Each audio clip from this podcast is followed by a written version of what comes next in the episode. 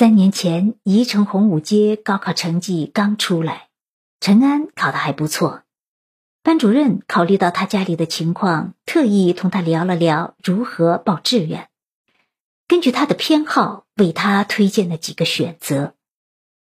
春风得意，陈安回家的时候还是高兴的，可到了门口，差点被屋内扔出来的铁盆砸了脚，他熟练的避开。心情不可避免的低落下来，陈武在里面骂骂咧咧：“臭小子，你这个成绩不复读的话，最多只能上个大专，学费我们哪里承担得起呀？”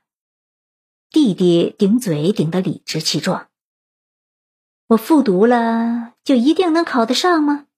那不是再浪费一年吗？”妈妈叹了口气：“唉。”你明年认真一点儿。他们都说，只要好好听课，本科也不难。你上过大学吗？你连高中都没上过，全是听别人说的。要是不难，你当时怎么没考上？臭小子，你怎么说话呢？我说的是实话呀，你听不得真话吗？